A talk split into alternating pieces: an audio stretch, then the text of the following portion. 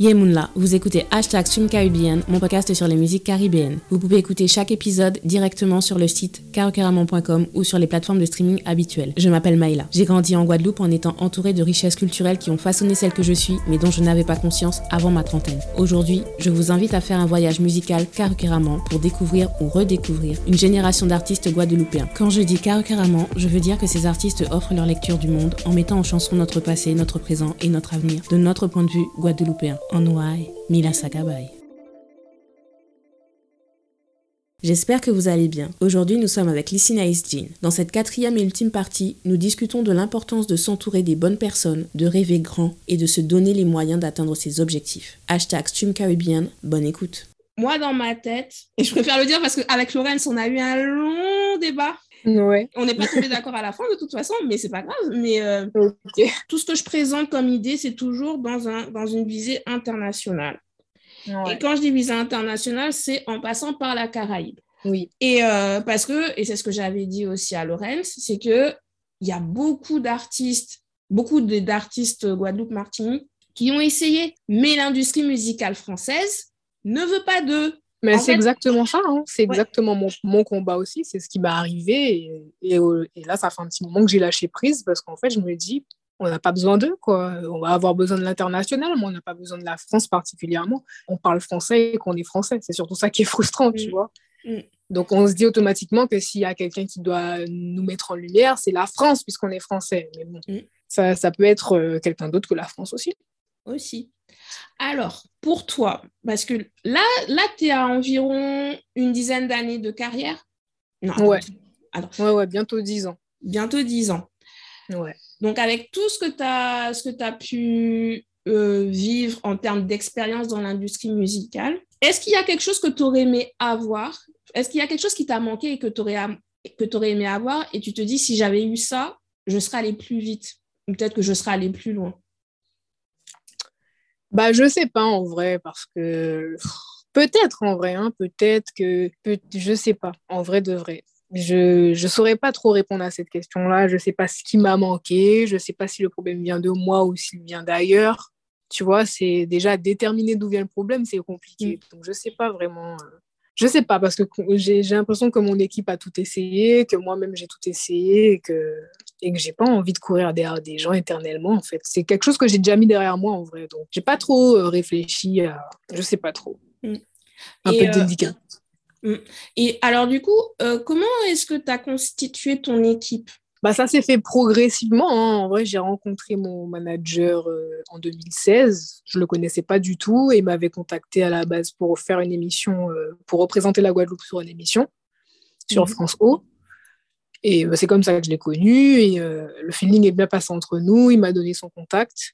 Et euh, il m'a dit qu'il aurait- bien aimé travailler avec moi et qu'il me laisse le temps de, de revenir vers lui si je veux rediscuter musique avec lui, si je veux échanger avec lui sur sa manière de travailler, etc.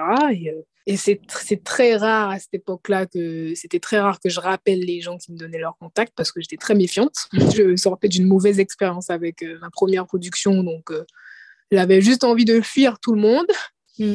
Et lui, je sais pas, il y a eu un truc qui a fait que j'ai eu envie de l'appeler et euh, ça s'est fait naturellement. En fait, c'est devenu mon, ma- mon manager et jusqu'à maintenant, ça va faire cinq ans ou six ans, je sais plus trop, mais ça fait un moment.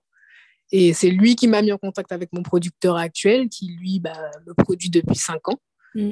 Et puis euh, et voilà. Puis après, c'est mon producteur qui met euh, les autres personnes à disposition, les autres, les autres personnes que souvent je ne connais pas spécialement. J'ai pas de contact direct avec eux.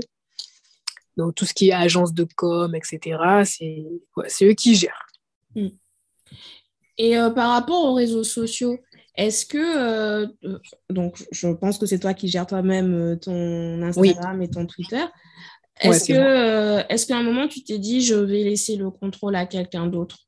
Ou, euh, J'ai essayé, mais ça n'a pas duré parce que la personne ne communiquait vraiment pas comme moi je l'aurais fait. Mm. La personne faisait aussi des fautes d'orthographe. J'ai horreur de ça. en tout cas, quand j'en fais, je les corrige vite. Mm. Mais enfin, c'était pas. Puis je pense que les gens ressentaient aussi que ça devenait trop marketing. Mm. Alors que moi, j'ai une manière très naturelle de m'adresser aux gens. Enfin, j'ai pas de. Je suis pas là en mode robotisé ou je sais pas quoi. Et puis, j'ai une fanbase qui m'a quand même, qui m'a quand même connue grâce au réseau. Et au, au début, bah, j'étais très brute de décoffrage. Donc, si, et puis les gens, et ça faisait partie des choses que les gens appréciaient aussi, tu vois, j'étais très nature. Mm. Donc, ça faisait bizarre du jour au lendemain de se retrouver avec quelqu'un qui, qui communique à ma place et qui communique pas du tout comme moi je le fais ou qui s'en inspire pas du tout. Je me suis dit, laisse tomber, euh, je vais gérer ça toute seule. J'ai très vite repris le contrôle, donc euh, je pense pas que. Ça a dû durer peut-être deux semaines, hein, puis après, euh, je me suis dit, non, laisse tomber. Il vaut mieux que je, je continue de gérer mes réseaux toute seule ça me demande pas non plus une énergie incroyable, donc ça va. Est-ce qu'on peut dire que tu es dans, dans le business model de l'autoproduction ou tu es, euh, on va dire, pour moi, ça serait plutôt une nouvelle forme de, de, business model où tu fais vraiment tout, tout, tout, tout mm. de ta musique et mm. tu laisses vraiment toute la partie euh, technique, euh, tu délègues en fait, tu délègues ouais, tout euh, ce qui est administratif, financement, etc., je délègue, mais tout le reste, je gère. J'étais en autoproduction avant de rencontrer mon producteur. Donc, je devais financer, je devais tout faire toute seule. Hmm. Il y a des choses que je ne savais pas faire puisque je ne suis pas productrice, je n'ai pas de formation productrice.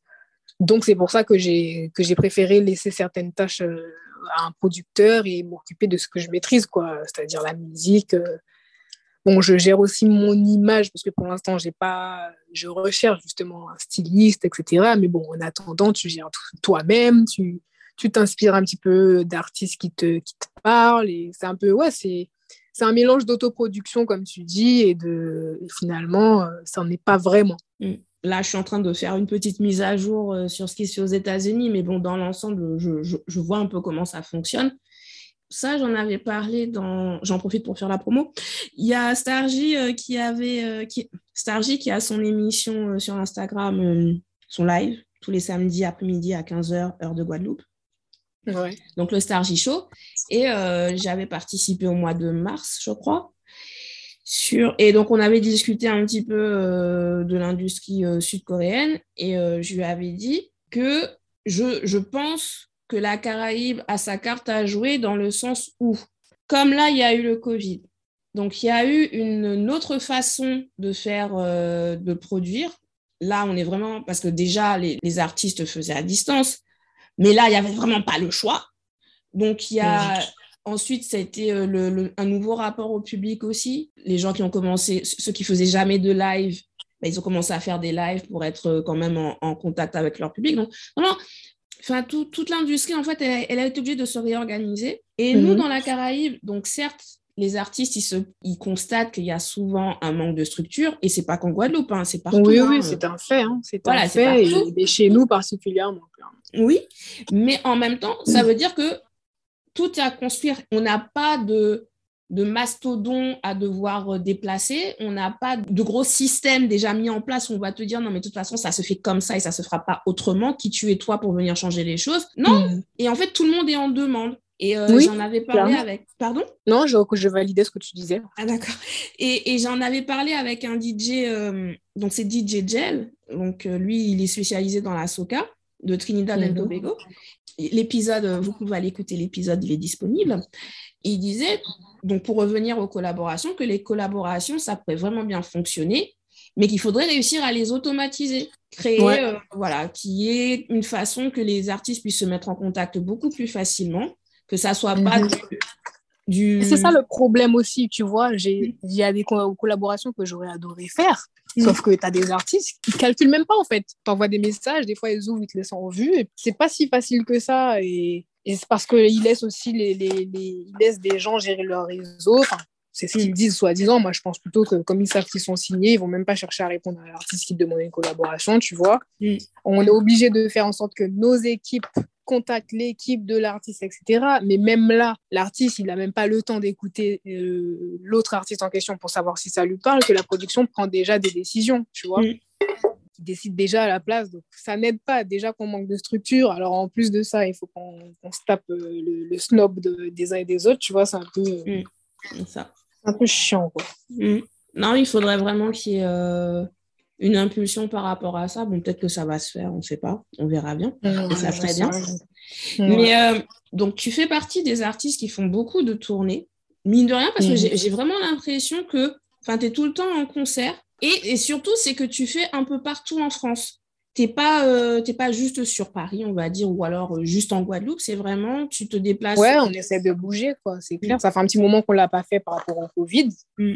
on essaie les, les, trucs qu'on a fait là bah, c'était soit aux Antilles soit sur Paris même. Bah, avec Nestlé c'était Paris surtout. Mais maintenant que ça va reprendre là que ça commence à bouger bon je pense, je crains encore un, confinement parce que je commence à m'habituer à ça, tu vois. Mm. Mais une fois que ce sera vraiment lancé, lancé, oui, on fait toujours en sorte d'aller chez tout le monde parce que c'est pas évident pour tout le monde de se déplacer euh, pour monter sur Paris pour voir un mm. concert. Ça fait un budget quand même. Déjà qu'un concert, c'est pas donné parfois bah, si les gens, en plus, il y en a qui le font, mais bon, tout le monde ne peut pas se permettre de payer un billet de train ou d'avion pour venir voir un concert. Il faut aussi se loger, il faut payer l'hôtel, faut ceci. Donc, ouais, c'est bien qu'on puisse se déplacer euh, un peu partout dans la France et partout où on nous demande surtout. Mm. Et par rapport à ça, en termes de, de création de concerts, est-ce que euh, c'est est-ce qu'il y a une scénographie qui est pensée? Est-ce que tu aimerais bien qu'il y ait quelqu'un qui t'accompagne par rapport à ça? Comment ça se passe la mise en place des concerts? Jusque-là, il n'y a rien eu, il n'y a pas eu de mise en place particulière pour, en ce qui concerne la scénographie, mais hier, j'étais en rendez-vous avec mon producteur qui me disait, qui me proposait justement d'aller en résidence pour un peu plus réviser la scénographie, un peu plus la penser, on va dire. Mm. Et euh, ça pourrait être intéressant, mais après, je suis quelqu'un de très spontané, donc j'aurais pas envie qu'on. J'ai pas envie d'apprendre trop de choses, enfin, quand je dis apprendre, je n'ai pas envie de trop penser mon show parce que les imprévus font partie, comme j'ai dit tout à l'heure, de ma vie et les imprévus font partie surtout du charme de mes concerts. Euh, il y a des choses que je dis, je ne m'attends pas forcément à les dire. Euh, chaque mm. concert est unique. Là, par exemple, on a fait, euh, je sais plus, une quinzaine de concerts avec Nestlé. Bah, c'est les mêmes morceaux qu'on rejoue, mais c'est jamais les mêmes concerts parce que c'est jamais la même énergie. C'est, on reprend certaines blagues, oui, mais c'est toujours spontané, il y a toujours un truc de nouveau et un truc en plus à chaque concert, tu vois. Mm. Donc, j'ai pas envie non plus d'avoir un truc euh, trop défini, trop appris, trop par cœur et au final perdre qui je suis vraiment, quoi. J'ai pas envie de perdre ma spontanéité. C'est un peu la même chose que c'est un peu la même chose euh, quand je dis que j'ai besoin de liberté euh, en termes de production, etc. Bah, sur scène aussi, j'ai besoin de liberté. Je peux pas, je peux pas trop apprendre mon show. Il faut que je sois moi-même. Non, mais euh, il y a des artistes où tu vois tout de suite que s'ils ils utilisent une scénographie, ça va leur correspondre, ça correspondra à leur personnalité et aussi au type de musique qu'ils proposent. Mais c'est vrai que pour moi, bah, non, c'est. Mais, mais, je posais quand même la question parce que je veux aussi que les gens, quand ils écoutent le podcast, ils puissent voir en fait la, toute l'étendue des possibilités dans, de ce que peut faire un artiste. C'est vrai, c'est vrai, c'est bien de le dire. J'aurais bien aimé, par contre, avoir des danseurs, par exemple, qui interviennent par moment, mm-hmm. en fonction du concert. Mm-hmm. Mais euh, sinon, euh, moi, je préfère être un, un, électron libre, en vrai. Mais c'est vrai, tu fais bien de, parler de ces choses-là, parce qu'effectivement, il y a beaucoup, déjà, il y a beaucoup de thèmes dont on a parlé, où les gens ne savent pas forcément que ça existe, quoi. Donc, euh, ouais, c'est bien on arrive sur la fin de la, de la discussion. Donc, on a beaucoup parlé du fait que, voilà, toi, tu pourrais réussir à l'international, mais j'aimerais savoir, avec tes mots à toi, ça veut dire quoi réussir à l'international? Ben, Moi, déjà, c'était l'un de, mes, l'un de mes rêves, c'est toujours l'un de mes rêves. C'est un truc que je répète souvent à mon, à mon manager. Et moi, réussir à l'international, c'est pas forcément euh, la, la reconnaissance digne de, de, celle de Rihanna ou Beyoncé, tu vois. C'est plus pouvoir tourner, faire des concerts à l'international, trouver mm. un petit public à l'international même si c'est pas euh, les plus grandes salles que je fais ou autres, c'est pas vraiment ça qui m'importe, mais pouvoir voyager, euh, faire voyager ma musique et voyager grâce à ma musique, tu vois. Mm. C'est euh, avoir une petite communauté un peu partout. donc c'est ça, c'est rendre ma musique un peu plus internationale, comme sur l'album Mèche Rebelle, de sorte à ce que des gens à l'international s'y intéressent. Pas mm. seulement les gens aux Antilles, pas seulement les Français. Et, et voilà, ça se développe. c'est un truc à développer sur la durée, quoi. Mm.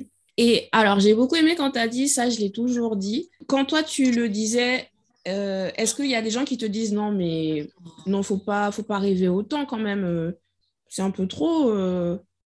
Est-ce qu'il y a eu des gens pour te dire, est-ce que les gens t'encouragent dans cette voie-là ou est-ce qu'il y a des gens qui vont te dire, qui vont plutôt essayer de te dire calme-toi un peu, hein. Bah, déjà, c'est rare que je parle de mes rêves aux gens. Je fais mon truc et puis après, les gens constatent que je l'ai fait. Mais le peu de personnes à qui j'en parle, en général, ils m'encouragent. Quoi. Je, je fais en sorte déjà de m'entourer de personnes qui sont positives et qui elles-mêmes ne se laissent pas ne se laissent pas démonter par ce que les gens peuvent penser ou dire, tu vois. Mm. C'est à ces gens-là que je vais aller me confier sur euh, mes envies, mes rêves, mes objectifs. C'est aussi à ces mêmes personnes-là que je vais que je vais me confier quand je commence à douter. Tu vois, c'est pas si je me mets à écouter tout le monde et n'importe qui, euh, ça peut même être des gens de la famille des fois hein, qui peuvent te, te, démonter pour, euh, pour un truc parce que eux ils ont pas cette même confiance en toi en, en... ils croient pas autant en toi que toi tu vas le croire en toi tu vois et tes rêves donc, ils vont pas te permettre, ils vont pas te, te, te pousser à rêver grand. Mm. Donc, à un moment, tu arrêtes juste de parler de tes trucs, tu, tu mets tes trucs en place et puis et tu leur montres que c'était possible, tout simplement. Je pense que c'est ce qui manque beaucoup, à beaucoup de nos artistes. C'est la mhm, conviction de pouvoir Exactement. y arriver. Exactement. Ça, ça, ça, me ramène un petit peu à mon, au premier clip que j'ai fait avec une femme, donc euh, moi Méo. Euh, j'en avais parlé à ma maman, j'en ai pas parlé à mon père, parce que mon père était un petit peu plus... Euh, il était moins ouvert sur le sujet de l'homosexualité, tout ça, et le fait de d'être euh, de s'assumer tout simplement donc mm. c'est j'ai même pas parlé de ça avec mon père j'ai fait mon projet ma mère elle m'a dit bah tu fais ce que tu veux ça passe sous sa casse quoi parce qu'elle elle était consciente quand même que bah, chez nous aux Antilles c'est pas quelque chose qu'on accepte comme ça et moi, je m'en foutais. Et puis, qu'importe ce que ma mère m'avait dit à ce moment-là, même si elle m'avait dit ne le fais pas, je l'aurais fait parce que j'étais déjà décidée à le faire. Puis, il n'y a, y a, rien qui pouvait m'arrêter, en fait. moi, j'avais mis dans ma tête que si je devais, si, si c'était ça ma voix vraiment, si, si la musique, c'est ma voix, j'accepte, mais par contre, il faut que je sois moi-même. Il faut que je m'autorise à être moi-même. J'ai pas envie de construire un personnage qui n'est pas le mien. J'ai pas envie de faire semblant avec mon public. J'ai pas envie de faire semblant tout court parce que j'ai pas l'habitude de faire semblant. Je sais pas faire ça. Donc, je me montre telle que je suis, ça passe ou ça casse, comme dit maman, et on verra, advienne que pourra. Là, j'ai lâché prise, j'ai fait que lâcher ça euh, dans les mains des gens, et puis débrouillez-vous avec ça. Et au final, ça, ça m'a donné envie de, reproduire la même chose, en fait, à chaque projet, quand j'y crois, en fait, de juste continuer à y croire, ne même pas chercher l'approbation de X ou Y. Si toi, tu es déjà convaincu qu'il faut le faire, fais-le. Merci d'avoir écouté cet épisode. Abonnez-vous à ma newsletter pour suivre mon actualité. Pour écouter mes autres podcasts cinéma et littérature de la Caraïbe, rendez-vous sur carocaramon.com. Vous pouvez y lire également mes chroniques culturelles. Vous pouvez aussi me suivre sur les réseaux sociaux stumcaribbean ou carocaramon sur Twitter. Likez, partagez et surtout utilisez le hashtag stumcaribbean pour donner plus de visibilité à nos artistes. On se voit à Don d'autres soleil, Jambéred.